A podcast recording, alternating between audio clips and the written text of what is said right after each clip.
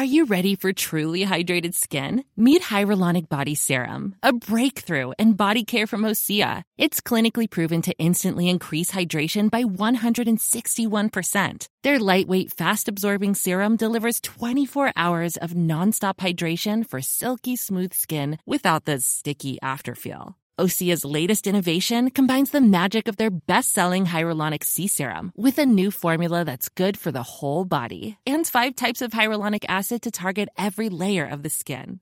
Osea is a women founded, women led brand that's been crafting seaweed powered products for nearly 30 years. The best part? Everything Osea makes is clean, vegan, cruelty free, and climate neutral certified, so you never have to choose between your values and your best skin. Treat your skin to clean, vegan skincare from Osea. Get 10% off your first order site wide with code SUMMER at OseaMalibu.com. That's O S E A Malibu.com code SUMMER.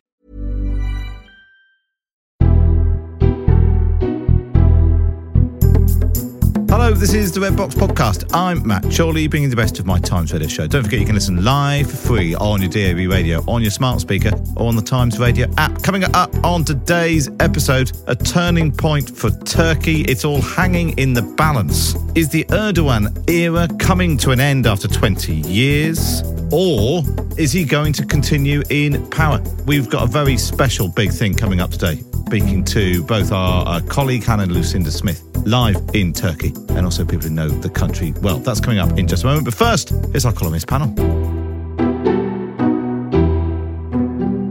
The Columnists with Libby Raichi, Libby Purves, and Rachel Sylvester on Times Radio.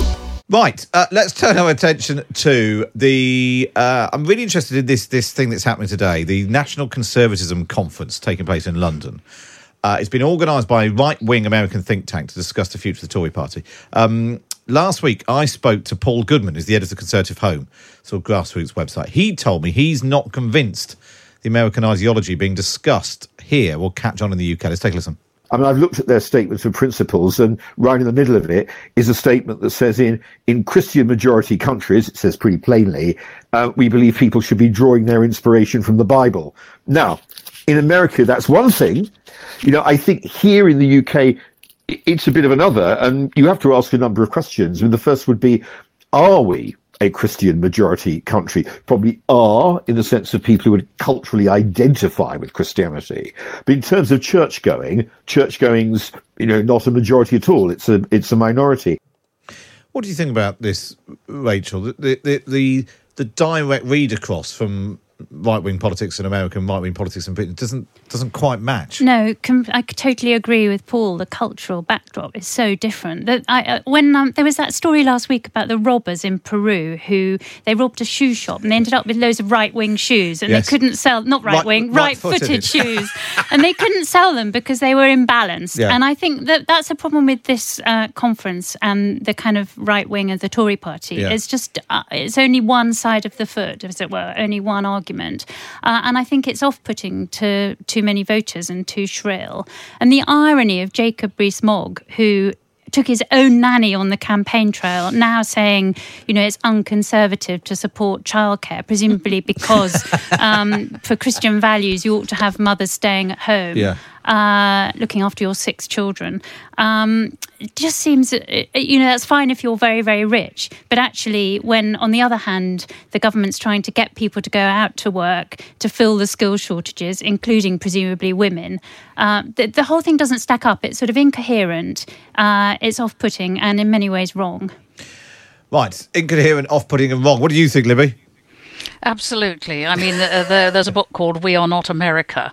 I mean, that should be everybody's motto. Just because it's bigger, you don't have to assume that somehow it's got things right. The American right is very different from our right, thank God. I mean, our right is bad enough, but the American right is, uh, Bible right is pretty terrible. Um, it, it's, it's an extraordinary sense of lack of confidence which I get off this. You know, we, uh, we are in this unconfident situation at the moment. A lot of people got us out of Europe so that we could organise ourselves as a fine independent country. Sadly, those same people now prove unable to organise out of a paper bag or think longer term than the next party leadership row. And so they flail around and uh, call in all these uh, very bigoted Bible bashers um, who are not interested in human happiness or human understanding. And uh, I, I wish they would not involve themselves. It's interesting we sort of think about the Kate Forbes uh, debate and her religion and faith becoming such a big part of the, the, the SNP leadership contest. And everyone felt a bit sort of squeamish about it. That they, they're actually, in America, you know, citing God, invoking God and faith in your politics is seen as a vote winner. Clearly, we saw that the, the, the sort of reaction to it is clearly not a vote winner here. Yeah, There's just I- one line. There's one line in the Bible: "By their fruits shall ye know them." Yeah. You know, judge people by what they do and the effect they have, not by what they say about religion. It was Alastair Campbell Mm. who famously said, "We don't do God," and trying to make sure Tony Blair didn't go on about it too much because that he worried it would be off-putting. But I think there's there is a sort of shift towards trying to fight culture wars Mm. in this country over trans issues, over small boats. Um, now from Jacob Rees-Mogg over whether or not women should go out to work. Apparently, um, and I think that backfires. I just don't think it's relevant to people who are on the breadline trying to, you know, find the money to buy the food and pay the energy bills.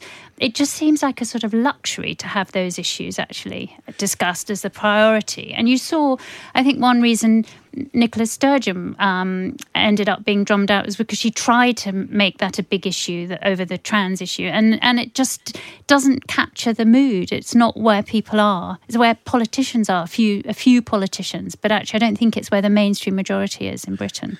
The other thing that was interesting about this is the organiser of it have been noting they've sold 800, 1,000 tickets, which they think is bigger than anything uh, that you normally see on the right, albeit I think, you know, Tory leadership hustings, which we've had quite a lot of lately, uh, do attract, you know, large numbers. And they've been likening it to what happens on the left, Momentum and Jeremy Corbyn and so on.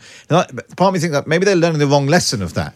Sort of overly engaged, uh, radical, extreme political views in a conference where everyone agrees with each other it seems to be at odds from the fact that actually, if you look at recent, well, quite distant political history, you win from the centre, not by drifting out to some sort of extreme position.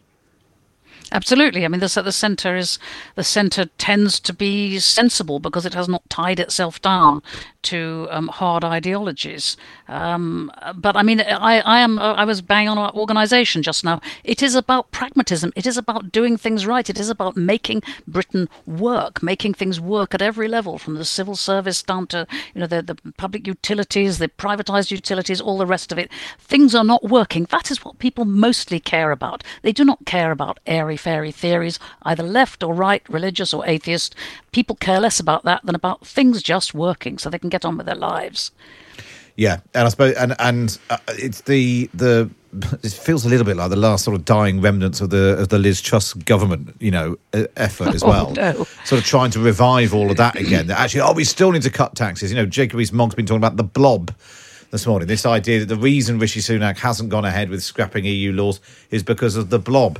Um, Well, they, and they tried that. They tried Liz Yeah. Truss's agenda, and it was an absolute economic disaster for the country, and we're still paying the price. Just in the same way that the Labour Party tried Jeremy Corbyn's ideology, and it was rejected in the most, you know, catastrophic way for Labour at the ballot box. So, it, in the end, sensible wins through.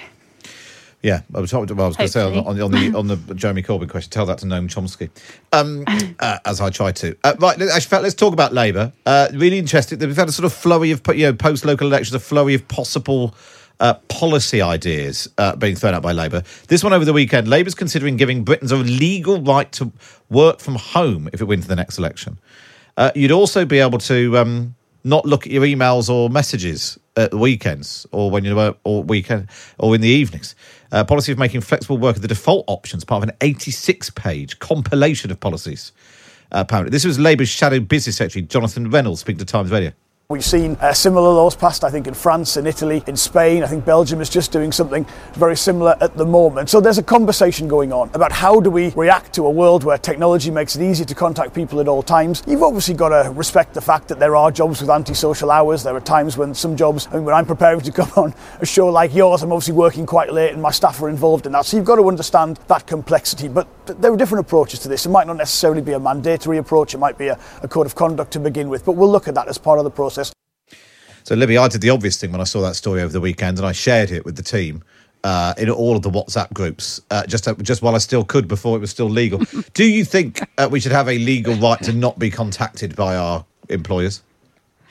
Uh, I think uh, it, it's a lot is down to individual contracts and individual employers. I am very wary of things which remove any element of choice um, from employers about what they want and what they need. I mean, I think individual contracts should be fair. I think you know European employment law has done everyone a lot of favours, but I do think that uh, this idea of carrying it carrying it that far uh, is is a mistake. I don't think you should be leaning on employers to make their lives more and more and more difficult because it's harder and harder and harder for people to get interesting, good jobs now. Um, I, I, just think it, will lead to automation. It'll lead to AI being brought in much faster, and so on. I, I'm not in favour of it. Actually, Rachel, I thought that if you if the flexible working comes some of that will come with you know yes you can work from home or work in the office but some of you can work when you want to as long as you get your work done so how do you communicate either you've got fixed working hours and everyone's in the office and you're all doing at the same time or it's all a bit more fluid. I think maybe there's a right you don't have to respond to that email or message. But if you're someone who prefers working very early in the morning, you want to send your emails on the understanding that someone's going to pick them up later. Yeah, exactly. That's what I always say to everyone. Is, is, is with my colleagues is um, I may send emails at weird times, but you don't have to reply until you're working at your. But I think there's there's sort of flexibility involves people working at strange times. So there are two sides of the yeah. coin, um, and there are also certain jobs where you can do that, and and other jobs where you can't. So if you're writing a piece you you can do it at midnight if you want to. Yeah. And I have done sometimes all five in the morning or whatever, but in order to go to a school play or in order yeah. to do something else that you have to do.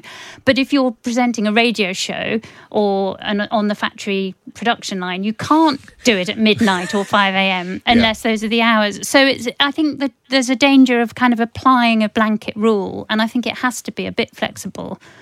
I'm glad that you likened the idea of presenting a radio show to working on a factory conveyor belt, just uh, just waving it all through. Um, Libby, there's this other idea that, that, that Labour are also apparently looking at extending the voting franchise to migrants who live in the UK permanently, as well as lowering the voting age to 16. Um, they've slightly walked back from this, saying it's something they're going to look at rather than definitely do. But it's a good idea. I think the 16 thing is is bonkers. I don't think 16 year olds should be burdened with having to uh, read with great care all the party manifestos. They've got exams to pass. They've got lives to lead. They've got love lives to organise. I I think uh, 18 is fine.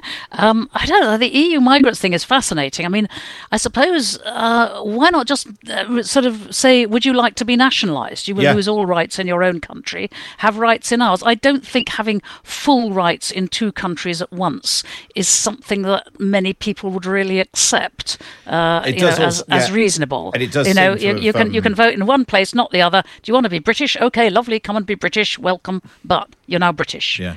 What do you think, Rachel? I think I agree, actually. And I think if you start fiddling around with the franchise, it looks like you're trying to sort of win by changing who's voting yeah. rather than winning by the power of your argument. Um, and it's obviously led to claims that it's all so that Labour can have an EU referendum or vote to yeah, go back in. Exactly. And with the the 16 year olds, I think there's it's better to have a sort of clear age of 18. You're an adult. These are the things you can do at 18, including other things, you know, changing your gender, uh, voting, all the things that you do at 18 rather than yeah. slipping everything to 16. Well, we'll see what how much of those things that they're looking at actually end up happening. Uh, Suzanne says uh, you use delayed send on your email. It's weird to receive emails at weekends in the early hours. I didn't even know that was a thing. It's a good idea. Um, yeah. Thanks, Suzanne. Libby Purves and Rachel Sylvester there. And of course, you can read the stories we're discussing. Just hit the link in the podcast description and subscribe to The Times at thetimes.co.uk forward slash Times Red Box. Up next, Turkey at a turning point.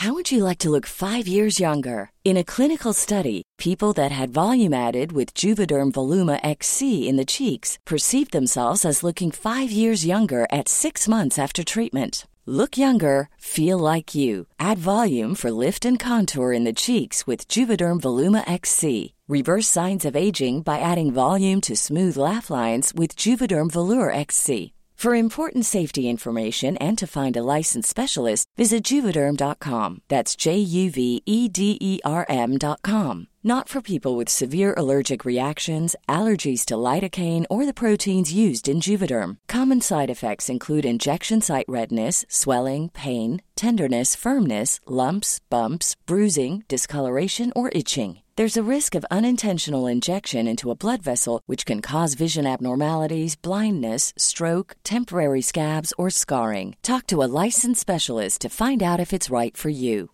When you're ready to pop the question, the last thing you want to do is second guess the ring. At Bluenile.com, you can design a one of a kind ring with the ease and convenience of shopping online. Choose your diamond and setting. When you find the one, you'll get it delivered right to your door. Go to Bluenile.com and use promo code LISTEN to get $50 off your purchase of $500 or more. That's code LISTEN at Bluenile.com for $50 off your purchase. Bluenile.com code LISTEN. The secret to visibly firmer, summer ready skin is here. Osea's number one best selling Undaria Algae Body Oil. Clinically proven to instantly improve skin elasticity and transform dull, dry skin to silky, soft, and unbelievably glowing. Rich yet never greasy, Undaria Algae Body Oil is formulated with sustainably sourced seaweed to help replenish the skin's moisture barrier and seven nourishing active botanical oils for results you can see and feel all over. The best part? Its signature scent. A blend of freshly squeezed grapefruit, cypress, and mango mandarin transports you to sun kissed summer days. This all natural scent is unforgettable. Everything Osea makes is clean, vegan, cruelty free, and climate neutral certified, so you never have to choose between your values and your best skin. Get healthy, glowing skin for summer with clean vegan skincare from Osea. Get 10% off your first order site wide with code GLOW at OseaMalibu.com. That's O S E A Malibu.com code GLOW.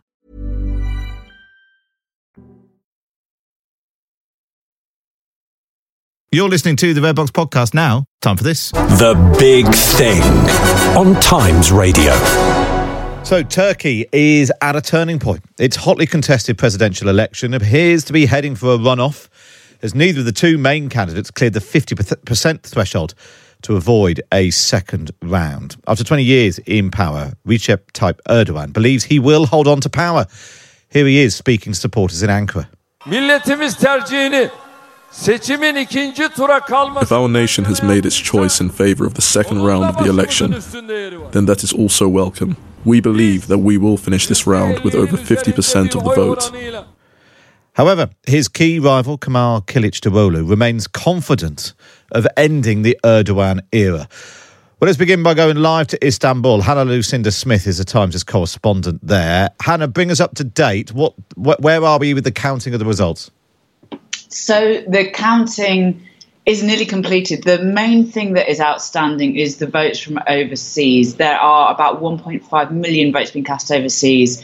Um, it's actually much like the election generally. It's been one of the highest turnouts in the history of uh, Turkish elections, and that could be enough to swing it for President Erdogan uh, in the first round to take him above 50%. But at the moment, as it stands, we've got President Erdogan taking the biggest share of the vote. He's got just over 49%, but it's not enough uh, to win it outright. So if it stays as it stands, those presidential elections are going to go to a second round on May the 28th. In the parliamentary elections, however, it does seem that President Erdogan's ruling coalition has just managed to scrape a working majority, and I mean just scrape. They did not take 50% um, of the overall votes, but they have managed to just take a majority of seats in the parliament. And that's pretty significant in and of itself, isn't it? A, sign that this concerted effort by opposition parties hasn't broken the the dominance of Erdogan, albeit only by by sort of a, a hair's breadth. Yeah, well, of course. I mean, we're all still trying to unravel exactly, uh, you know, what has happened. Mm. Um, clearly, last night, I mean, it was just incredibly confusing. We were getting basically two entirely different results feeds. One of them from Anadolu, the state news agency, um, they have the official monopoly on on uh, broadcasting the first results from the polling stations. But like almost every media outlet in Turkey, they've been sort of brought to uh, Erdogan's heel. They're pretty much just a propaganda outlet. Um, and what they've done in the past, as they did last night, is to show Erdogan's strongholds kind of going into the lead first. Um, to make it appear like he's kind of going to an unassailable victory margin.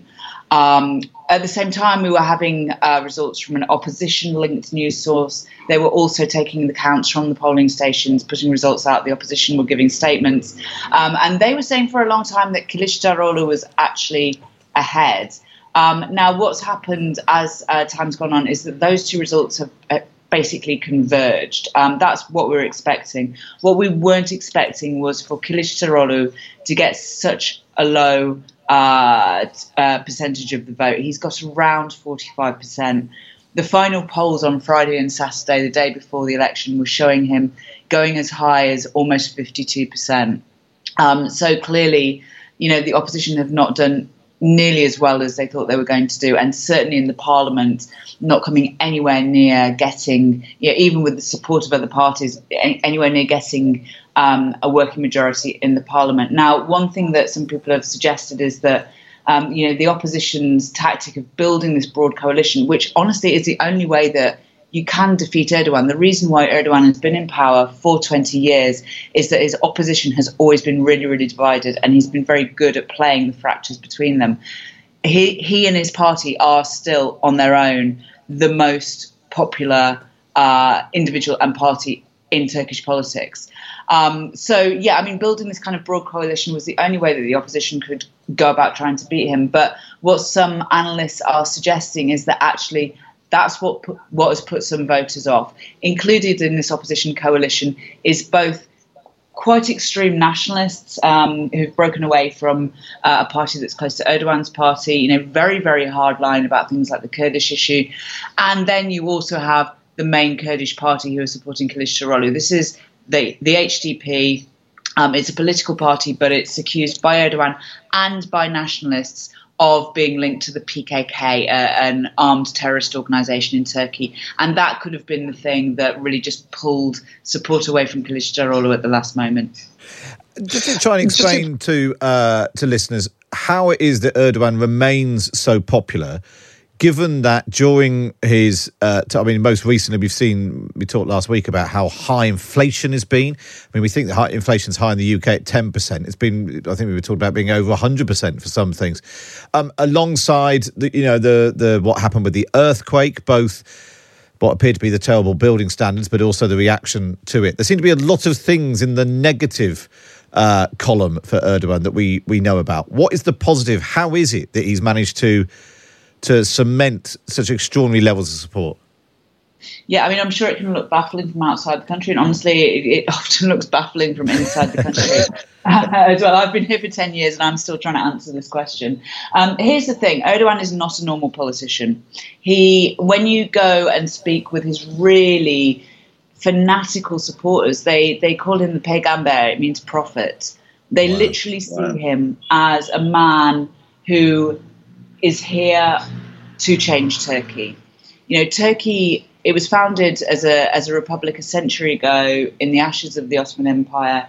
Founded, you know, in a really kind of revolutionary way as a secular um, republic. The the founder Kemal Ataturk really tried to kick Islam out of public life, really clamp down on the, you know, pious part of the society, and that carried on for decades. Um, you know, watched over by the military, who every time a politician seemed to be getting a little bit too close to Islamism, would basically, you know, launch a coup and overthrow them. Now, Erdogan is just the latest in a long line of Turkish politicians who've got Islamist sympathies, openly Islamist sympathies, you know, wanting to, you know, take Turkey back towards a more kind of conservative kind of society and, and in some cases politics. But he is the only one who has managed to overcome the military. He did that in two stages. In the first decade of his rule, by um, by launching uh, a series of court cases against some top generals who were accused of coup plotting, and then in 2016 by managing to overthrow the coup attempt against him, and again launching a huge purge of the armed forces, also of the public sector. Um, so, you know, for this part of the country, it's so interesting when I go and talk to, for example, very, very conservative women um, who are fanatical about Erdogan, they will say to me things like, you know, if the opposition came back to power, we wouldn't be allowed to wear our headscarves again. You know, headscarf women used to be banned from going to university, banned from working in public office. You know, they really have this visceral fear that that's going to be you know, where Turkey goes back to. You talk to the opposition, and that's just not the case. There are headscarfed women within the opposition party, um, but you know Erdogan's you know, personal appeal as the man who really came to fight for the rights of this really long oppressed um, conservative majority, I would say, in Turkey um, you know, that's not going anywhere, and that's what he manages to play on. And of course, when you've got as much control over the message as he has, you know, I think people like to dismiss um, traditional media and say, "Oh, well, it doesn't matter these days. There's social media, etc." It still really, really matters. Yeah. Yeah. You know, the opposition they do really well when it comes to publicizing themselves on social media because it's about the only channel they have left. And when you look at their videos of their rallies compared to Erdogan's, they're getting you know 10, 100 times as many views but they're getting absolutely no airtime on the television. Or if they are, it's in the framing of um, you know what Erdogan wants people to think about them. And you know, whenever I go to Anatolia, to the you know, conservative parts of the country, every shop, every restaurant that you walk in, it's these television channels that are playing. Just, just finally, Hannah, um, what's the atmosphere like where you are now, and how do you think this will play out if, after all the the expectation, at least, of a possible end to the Erdogan era, if that doesn't pan out, having got closer than than anyone has before, what will that mean for the sort of the mood, the long term stability of, of life in Turkey? Yeah, I mean things are pretty calm here right now. Um, last night, actually, um, you know, Erdogan supporters at some point pretty early on, around half 10, 11 o'clock at night, had decided, I think, that he had won again, and they started coming out into the streets with their cars and flocking to party supporters, and then um, sort of had to reverse ferret on their party a bit. Um, but Erdogan did come out onto the balcony. You know, it's traditional that um, Turkish politicians, when they win an election, come out onto the balcony of their party headquarters and give a speech.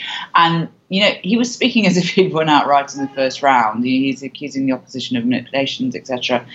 The opposition have been really, really careful not to encourage their supporters on the streets. They are really worried about, you know, violence perhaps if there's some kind of mass unrest. And I think people are scared as well. This is going to be a really tense two weeks. If it does go to the runoff, I think everybody is yeah. just going yeah. to be on edge.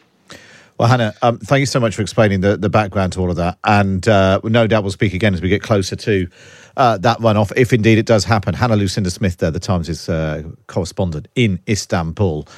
Uh, and as Hannah was explaining, as things currently stand right now, uh, uh, President Erdogan is on 49.4%.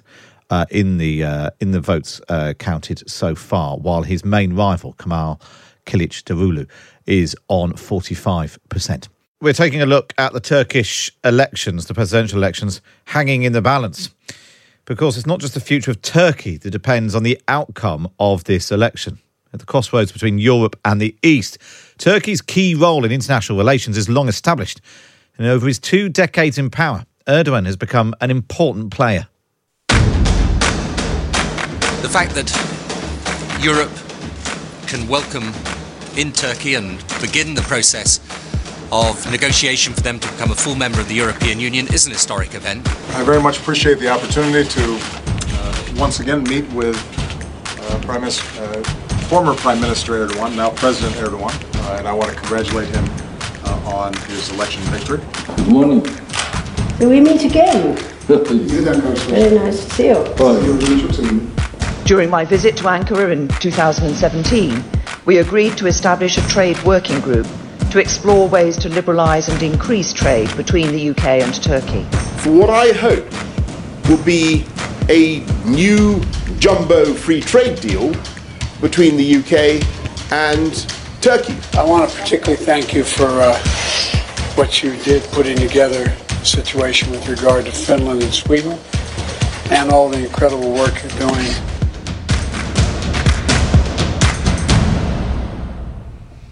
Yes, the West is, has tried to hug uh, Turkey, Turkey and Erdogan close, uh, but has it worked? As the world watches on uh, and Turkey appears to be heading for a second vote, what are the consequences of this election? Well, I'm joined by Galip Dalay, uh, Associate Fellow specialising in Turkey at Chatham House. Good morning. Good morning. Uh, we're also joined by Nick Baird, who is the UK ambassador to Turkey from 2006 2009. Hi, Nick. Hi there. And uh, Catherine Philp, the Times' diplomatic correspondent, joins as well. Hi, Catherine. Hi, Matt. um, Galip, let's start with you. How would you define Turkey's role, both uh, geographically and sort of geopolitically, um, in a sort of a, a broker between Europe and the Middle East? I think Turkey now represents, uh, to some extent, in, a, a quite powerful trend in international affairs which is basically engaging in geopolitical balancing act between Russia, China, and the West when it comes to great power competition. So the Turkey is one of them. The India, to some extent, is another country. The Brazil is one of them. So you have like quite many countries that quite many significant powers in international affairs now engaging in a uh, in a geopolitical balancing act between the West, Russia, and China. And I think Turkey very much exempl- uh, exemplifies it. But Turkey has a unique characteristic because when you compare Turkey's action with all other uh, other actors' action, Turkey is a NATO member. So Turkey is not South Africa, Turkey is not Brazil, Turkey is not India, Turkey is a NATO uh, member. So that makes this whole story even much more interesting. And just look at Turkey-Russian relationship. And historically speaking, yes, Turkey always tried to have very good relationship with Russia. Yes, Turkey always tried to have you know economic, energy with Russia, even during the heyday of the Cold War era, even during the presidency or the prime minister of the pro-Western actors such as you know Turgut Özal or or uh, Süleyman Demirel but there are some novelties in the recent uh, in the recent uh, relation between President Erdogan and President Putin.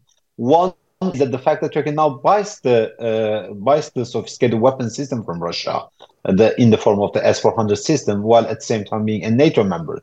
That Turkey engages in significant geopolitical cooperation when it comes to regional conflict management mechanisms, be it in Syria, be it in Libya, be it in Nagorno-Karabakh now that you see that Turkey and Russia developing very closer ties when it comes to sensitive technologies, such as the nuclear power plant, which actually the both countries unveiled on uh, uh, the Turkey's first yeah. nuclear power plant on 27th of uh, of uh, April. So in this respect, there are you know when we say geopolitical balancing act, that comes across as a cliche because this is a term that you hear uh, very often nowadays when it comes to while different regional actors are taking the position on the war in Ukraine, particularly. Uh, but I think uh, when we when we use this term, we have to define what it means. And I think in the context of Turkey, these are the three factors that make unique uh, and also so different from the geopolitical balancing act uh, pursued by Brazil or yeah. or India or uh, or uh, South Africa. Um, Nick, let me bring you bring you in on this. It was interesting listening to all those clips of world leaders welcoming Erdogan on the on the world stage. You you met him several times when you were the ambassador. Have you been surprised by the direction of Turkey on his watch, as you more since since you you left Turkey in two thousand and nine? There's this drift. I suppose drift to suggest it wasn't deliberate, but move towards an autocracy. Have you been surprised by that? So certainly in, in, in the period I was um, in Turkey, 2006, 2009, it's a very positive period. Um, and Turkey was very much looked at as a sort of model um, for, for other, you know, Muslim majority countries as a possible, you know, democratic model, um, uh, you know, and, and, a successful, prosperous uh, democratic model. Um, you know, it, it is it is less that now. Um, clearly, um, you know, we've we, we, we've seen a lot more restrictions on freedom of expression. We've seen a lot of arrests of the opposition and so on. I don't particularly see that, you know, changing if if if Erdogan um, if if if, er, if, Erdogan stays in power as, as, as looks likely. Um, th- that that said, nor, nor would I see um, Turkey kind of you know becoming a Russia or a China. Yeah, um, I think it's still um, at, at, a stage where you know Erdogan is a shrewd judge of how far he can go um, in these areas without causing you know serious serious internal unrest that would be difficult for him to control, or indeed losing his you know foot in the Western camp, which you know, is very important for him. I think Galip described it very well. I mean, Turkey wants to keep one foot in the Western camp, one foot in the Eastern camp, because that's what gives it power, um, demonstrating to each side that it can influence the other. Um, Catherine, I want to come into you just a moment. I want to revisit Turkey's ro- particular role in in British politics. It came up a lot during the 2016 Brexit referendum, and the question of whether or not Turkey was going to join the EU, and therefore Turkish citizens could then come to the UK under freedom of movement. Uh, this is Penny Mordaunt, Boris Johnson, and Michael Gove during the referendum campaign. I do not think that the EU is going to keep Turkey out. I think it is going to join. As far as I know, last time I looked, it the government wants to accelerate Turkish membership. I think the evidence is that the British government and the European Union are actively uh, working towards Turkey joining the European Union and Turkish citizens being able to travel throughout the EU. So none of that came to pass in the end, uh, Catherine. Uh, Turkey's not joined the EU, and, and Britain isn't in it. Where where would you put British Turkish relations now? um, well, they they weren't done any favors by some of that rhetoric in 2016. But I mean, I think realistically, uh, there was a lot of spin put on the whole Turkey EU membership. Um, issue. I think that Britain is in a very similar situation to uh, quite a lot of its Western allies, in particularly in regard to the um, war in Ukraine and relations with Russia and with China over uh, Turkey's role. Uh, so it's I think it's, it's almost more important multilaterally now than than um, bilateral British Turkish relations. Um, obviously, as as Galip said, Turkey is a NATO member and is acting as a bit of a spoiler at some stages in that, uh, vetoing Sweden joining. Um, it, but, and yet is playing the continuing to play this unique role it has, where it's able to capitalize on Russia's isolation uh, and its own foot in the Western camp to um, to do things like uh, you know that are even useful to the West at the, the same time as everyone is frustrated by uh, Erdogan's transactional mercurial behavior. Um, he was able, for example, to get through um, a, a, grain deal for Ukraine um, last year during the war that did manage to unblock the um, Black Sea ports for a while. So um, I think that Britain is very much treads as carefully as most Western allies do uh, where Turkey is concerned. Just know, funny. Um, maybe I'll ask you all the same question. There's been a lot of talk about is has populism peaked? Uh, are we, you know, are we going back to more more straightforward, democratic, boring old, uh, boring old politics? Lots of people were looking to Turkey as the next uh, signal that that was the case. If Erdogan does win, uh, as uh, you know, at the moment, the results coming in suggest that he he might yet uh, do. Does that signal that we still have something to worry about in regard to the the rise of, of populism, populism and autocracies? Let's start with you first of all, Galip. I think, uh, I mean, this formed the global narrative of this election. Uh, I mean, not only this election, actually, in recent years, all the elections that we have seen in Brazil, in uh, in Hungary, etc., even in UK to some extent, was treated within the larger context of the populism just democracy. And I think that has been very much the story of the uh, of the, the election in Turkey. And the results suggest actually almost all the polls are getting the things wrong because like one thing that has miserably failed in this in this first round of the Turkish presidential election are the so-called respected polls because almost all of the respected polling company they failed miserably when it comes to predicting the results because almost all of them predicted, or, or many of them, the one that was respected, uh, predicted uh, a lead for uh, the opposition candidate, if not him winning in the first round outright. So I think that's uh, the phenomena of populism or the phenomena of the rise of the nationalism in politics, because this is the f- single most important factor in Turkish politics now. The nationalism, the ni- different shade of it, because in in the West, for quite some time there was an infatuation or obsession with the conception of Islamism in Turkish politics. Yeah. But driving force of Turkish politics of the present day is not Islamism; it's a nationalism, the different manifestation of the nationalism, from the Euro-Asian leaning nationalism to more European style far right nationalism, and that is the single most potent force that is driving the uh, the Turkish uh, politics now. Yeah. Uh, and not only politics, the front as well. And I think we need to grasp what it means, not only in Turkish context, but uh, in a larger international context, how the new shape of the nationalism is defining the politics Yeah. in uh, in the contemporary international system. What What do you think, uh, Nick? Have we have we been reading this all wrong? No, no, I don't. You know, I, I, I don't think so. I mean, I put it slightly differently. I think, I, I think what what the Turkish situation demonstrates, which definitely is, you know, afoot elsewhere in the world, is polarization. I mean, I think it is a highly, highly polarized society and getting more so. And I think that is, um, you know, worrying in terms of Turkey's future stability. I mean, what what one hopes will happen um, after the election is there'll be a huge, huge focus on you know recovery after the earthquake, um, economic growth, and and so on, and and that could help the country um, come together. But um, um, but at the moment, it feels very polarized. Uh, just finally, Catherine, uh, how long do you think it would be before Rishi Sunak feels able to uh, go and shake the hand, maybe even invite President Erdogan to the UK? Uh, well, I haven't seen any congratulatory messages yet, although it's a bit early. Bit early days. the, the, the, uh, the, the first one I spotted this morning was from Iran, um, which I think might tell you something about uh, the future of democracy in Turkey. I think it's it's going to be important to see what Er- Erdogan, if he does uh, get through, uh, if it goes to runoff and he gets through it again, what he does with the country and what he does with the power that he's also accumulated in parliament. Because um, remember, there wasn't a presidency in Turkey until he invented it.